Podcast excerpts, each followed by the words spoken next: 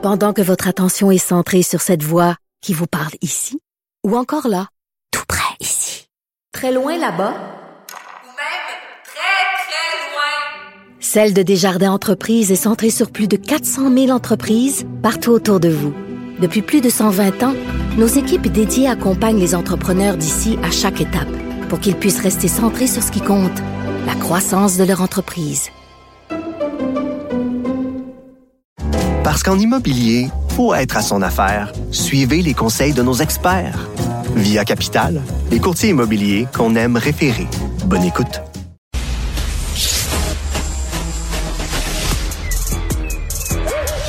Mathieu Bocoté. Il représente un segment très important de l'opinion publique. Richard Martineau. Tu vis sur quelle planète? La rencontre. Je regarde ça et là, je me dis, mais c'est de la comédie. C'est hallucinant. La rencontre. Bocoté. Martineau.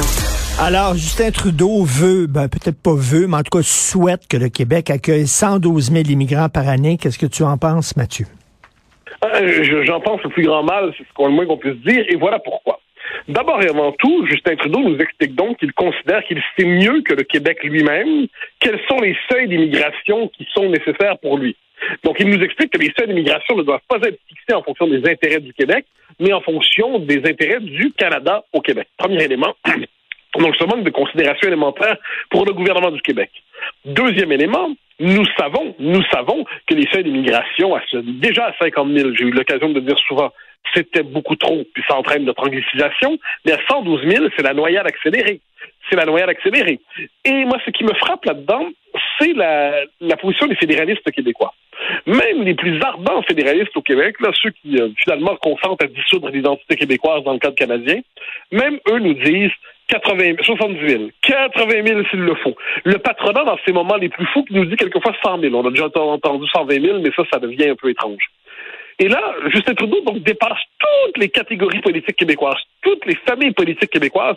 Il nous dit 112 000, et ça, c'est- avec ces, termes faussement précis. C'est pourquoi 112 plutôt que 113, plutôt que 111. Mais qu'est-ce qu'il nous dit à travers ça? Ben, ne- nous n'avons plus la moindre considération pour les demandes du Québec. Pendant que le Québec demande de maîtriser son immigration, Ottawa décide de le noyer de la manière la plus, euh, la plus décomplexée qui soit. Euh, moi, je trouve une séquence politique absolument fascinante. Et devant ça, probablement, comme d'habitude, on fera rien parce qu'il semble que ce soit la marque de commerce de ce gouvernement. Et j'espère te pleurer quand même hier beaucoup lorsque tu as entendu Marc Garneau se porter à la défense des pauvres anglophones du Québec euh, dont les droits sont Ah. lésés.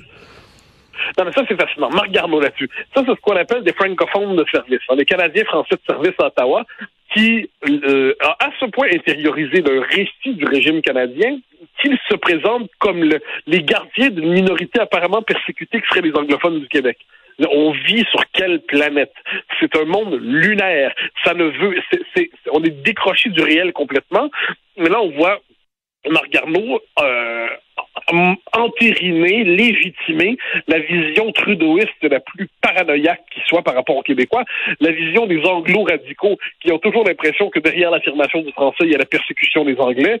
Euh, tout ça, en fait, c'est condensé dans la déclaration de Marc Garneau, mais qui n'est pas surprenante. hein. Un francophone qui fait carrière à Ottawa finit généralement par, euh, sauf si c'est un défenseur des intérêts du Québec, il finit par, finalement par devenir, euh, c'est quoi son job? C'est un interprète, c'est un traducteur. C'est le traducteur des volontés d'Ottawa par rapport au Québec, puis il a quelquefois la politesse de le dire en français pour que les, pour que les, les loyaux sujets de Sa Majesté canadienne le comprennent au Québec.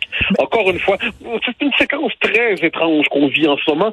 Le Canada ne se cache plus. On va l'appeler Lord Durham Trudeau. Il ne se cache plus pour vouloir nous noyer. Il ne se cache plus d'être un pays bilingue de langue anglaise. Il ne se cache plus de piétiner les droits du français. Et on s'en fout. C'est comme si on fait semblant qu'on vit encore dans un registre d'autonomie provinciale tranquille. Il y a quelque chose là-dedans qui est déconnecté du réel chez nous. Mais ce qui est bizarre, c'est qu'on parle des deux côtés de la bouche euh, dans le gouvernement Trudeau parce que, écoute, corrige-moi si je me trompe, Mathieu, mais il me semble il y a quelque temps, puis même j'étais content, même si j'ai pas Trudeau dans mon cœur, j'étais content parce qu'il disait on ne peut pas faire un parallèle entre les franco les anglophones au Québec et les francophones à l'extérieur du Québec, c'est pas la même chose. Alors je me disais mon Dieu, Justin Trudeau qui a enfin dit ça. Et là, ben, ça a tout été défait hier par Marc Garneau qui fait, au contraire, le parallèle entre ces deux minorités linguistiques. Non, mais c'était une reconnaissance tactique et circonstancielle de la part de, de Trudeau et de Mélanie Joly, surtout, qui faisait semblant de tenir compte du fait québécois. Euh, dans les faits, dans les faits, parce que surtout Mélanie Joly qui était là-dedans, euh, la doctrine des langues officielles au Canada considère qu'il y a une forme de parallélisme complet entre les francophones au Canada anglais et les anglophones au Québec. Ils n'acceptent pas la situation historique particulière du peuple québécois parce que ça impliquerait de reconnaître l'existence du peuple québécois. Or, le peuple québécois, c'est la catégorie qui, euh, qui ne peut pas être acceptée par le régime canadien parce que dans le régime canadien, quand on dit qu'il y a un peuple québécois, une nation québécoise, c'est immédiatement perçu comme une forme de suprémacisme ethnique, de suprémacisme racial. C'est vu comme une volonté de discriminer à grande échelle. Donc tout se tient en quelque sorte tout se tient dans cette logique. Mais le résultat des courses, c'est que les besoins mm. spécifiques du Québec, qui soit dit en par lui-même, hein, sans qu'on lui en demande, sans qu'on lui demande de l'extérieur, a toujours reconnu les droits des anglophones et puis a toujours cherché à les aménager de manière à ce qu'ils soient parfaitement compatibles avec les, les besoins de la nation québécoise dans son ensemble. Eh bien, là, encore une fois, Ottawa se présente comme le protecteur des minorités, comme il fait autour de la loi 21. Mais à ce que j'en sais, euh, Ottawa, dans l'histoire, aurait pu protéger la minorité francophone au Canada. Il ne l'a pas fait. Il a participé à leur asphyxie. Puis quand elle ne restait plus, qu'elle ne survivait plus que sur le mode folklorique, hein, du bibelot euh, linguistique, là, il s'est porté à leur défense en disant, regardez, je suis à leur service, je suis à leur défense. C'est l'hypocrisie institutionnalisée du régime canadien. Mais hier, Justin avait l'air vraiment d'un chevreuil euh, pris dans la lumière des phares parce qu'on lui disait, mais voyons donc, c'est quoi ce 112 000? Jamais de ça. Mais non, mais vous l'avez dit, vous avez sorti le chiffre de 100 Non, non, jamais, jamais. Écoute, c'est n'importe quoi. mais, mais, tu sais, ça, c'est une chose. Alors, je, je, je, te réponds à ça par mon expérience française. Quelquefois, on interview des hommes politiques, et puis, de on interview un intello. Là, il, bon, il y a sa pensée, puis il peut interpréter sa pensée, il peut nuancer sa pensée, tout ça. Quand tu interviews un homme politique, quelquefois, je ne donnerai pas de nom, mais ils mentent tout simplement. ils ont dit, par exemple, X, là, tu leur dis parfait, X, ils disent, j'ai pas dit X. J'ai la citation exacte, vous avez dit X. Non, j'ai pas dit X. Et là, on est, qu'est-ce qu'on fait devant quelqu'un qui nous ment aussi ouvertement? Et je confesse que moi, je, je sais, je, je, je me prends pas pour un grand intervieweur, j'essaie simplement de faire mon travail le plus honnêtement possible, mais je suis désarçonné devant quelqu'un qui ment aussi ouvertement. Parce qu'à moins de traiter de menteur, ce qui ne se fait pas pour peu qu'on respecte minimalement les convenances et les politesses dans notre société, on est, on est pris dans le mensonge assumé et décomplexé de notre, de notre interviewé, ou à tout moins dans ce de Justin Trudeau qui, qui dit une chose et prétend ne pas l'avoir dit pour les supposer faire semblant de le croire. Ça devient compliqué.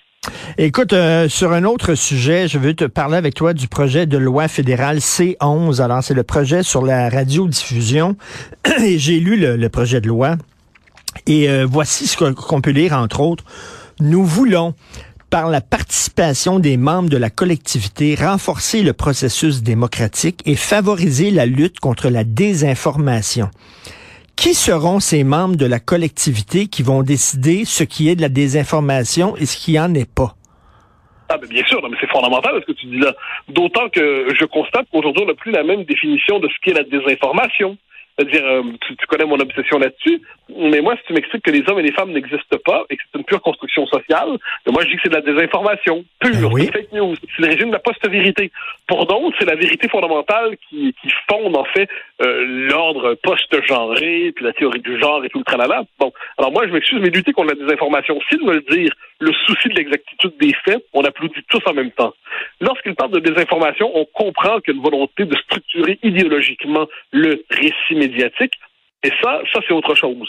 Ça, c'est pas du tout le respect des faits qui devraient tous nous habiter. C'est la volonté de configurer le récit médiatique de telle manière qu'on soit obligé de penser une chose et qu'on n'a pas la possibilité mentale d'en penser une autre. Donc non, je me méfie, moi, aujourd'hui, dans notre époque, derrière la lutte euh, contre la désinformation, contre la post-vérité, contre les fake news.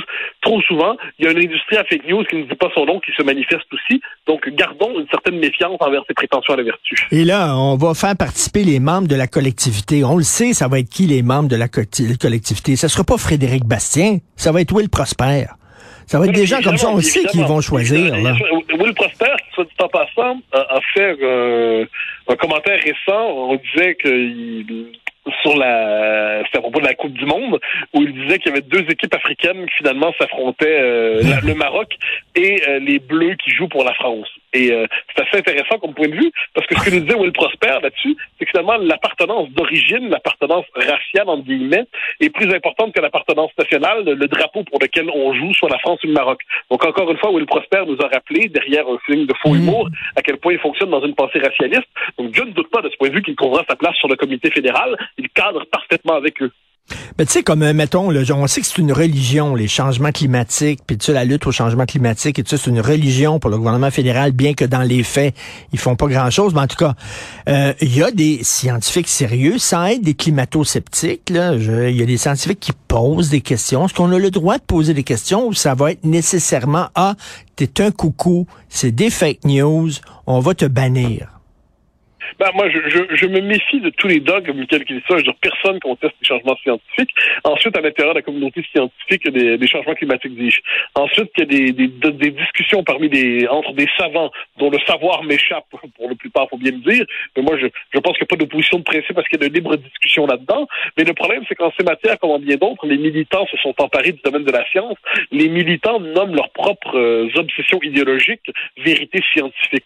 Donc, quand une, une opinion euh, qui devient un dogme, qui devient une vérité scientifique grâce au travail d'intimidation et de propagande, euh, ça devient compliqué de débattre, quel que soit le sujet d'ailleurs, quel que soit le sujet. Puis on l'a vu même sur des questions euh, chez nous de racisme systémique. On nous expliquait que le racisme systémique, c'était pas une théorie, c'était pas une thèse, c'était un fait scientifique avéré. Donc là, si on contestait cette thèse-là, on était anti-science. Bon, encore une fois, on retombait là-dedans. Il faut toujours décrypter les mécanismes idéologiques par lesquels on cherche à, structurer le débat public de telle manière que certains points de vue ne soient pas les bienvenus. Et, euh, ça, à Ottawa plus qu'ailleurs, parce qu'à Ottawa, ils ont justement ce souci de la vérité officielle, quelquefois orwellienne. Euh, euh, dans la chronique de Sophie, euh, Sophie Durocher, ma conjointe aujourd'hui dans le Journal de Montréal, elle parle de l'Université Laval. On sait qu'il y a plein, plein, plein de problèmes avec à l'Université Laval. Et là, pendant ce temps-là, la rectrice envoie un poème euh, à ses amis euh, Facebook euh, avec Yel. Yel serre les, les bras. À tous les membres de la communauté universitaire. Ah, Et elle a demandé une, une membre de la, communauté elle-même, qui est une chargée de cours en création littéraire, de faire un poème en, c'est un poème en Yel, donc qui, qui normal, qui normalise l'écriture inclusive, comme on dit. Donc, on, après le il et le l, le on, on invente, on le yel. là, donc, autrement dit, l'écriture inclusive, qui est cette espèce d'abomination intellectuelle, cette espèce de manière de détruire la langue en croyant l'ouvrir, cette manière de déstructurer la langue en croyant l'oxygéner, eh bien ça, c'est désormais pris en charge par nos plus hautes institutions d'enseignement. Euh, comme quoi, euh, on en revient à cette idée quelquefois avancée, plus on évolue à l'intérieur des, des sciences sociales et de certains départements universitaires, plus on bascule non pas, non, on bascule dans l'univers du faux savoir, de l'idéologie. Hein, on ne se hisse pas dans l'échelle du savoir à la manière d'un homme ou d'une femme qui connaît de mieux en mieux son monde. Ça veut simplement dire qu'on maîtrise mieux les dogmes du régime, et dans ce cas-là, c'est la poésie en yel. Et pendant que la rectrice envoie des poèmes en yel, il y a une, une enseignante de l'Université Laval, Sue Tompkinson, qui traite Frédéric Bastien d'homme blanc médiocre, qui traite toi euh, de, de gros bonhomme en colère et sans âme. Il y a une autre, Adèle Grenier aussi, qui est prof de l'Université Laval, qui traite Mario Dumont, toi, moi, Lise Ravary, Sophie, de gens vieux, moches et méchants. Et mais ça, ça a l'air à passer 25 000 pieds par-dessus la tête de la rectrice. Oui, mais ça, ça dérange pas. Parce que des gens qu'on peut insulter et d'autres qu'on qu'on doit vénérer. Mais bon, moi, je t'avouerai, ça, ça m'amuse que ce, milieu-là ne se voit pas aller. Ils ne sont même plus conscients d'à quel point ils sont ridicules entre eux. Donc, ils sont dans l'entre-soin idéologique. Ils ne se rendent pas compte à quel point ils sont violents, hostiles, qu'ils manquent de respect et tout ça. Bon, moi, je, je, regarde ça, je veux toujours faire et laisser de hein. mais il n'en demeure pas moins que ça nous en dit beaucoup sur ce que sont devenues nos institutions d'enseignement, que nous devrions normalement admirer et qui ne sont plus du tout admirables. En tout cas, on est très content à Cube Radio de pouvoir parler tous les jours avec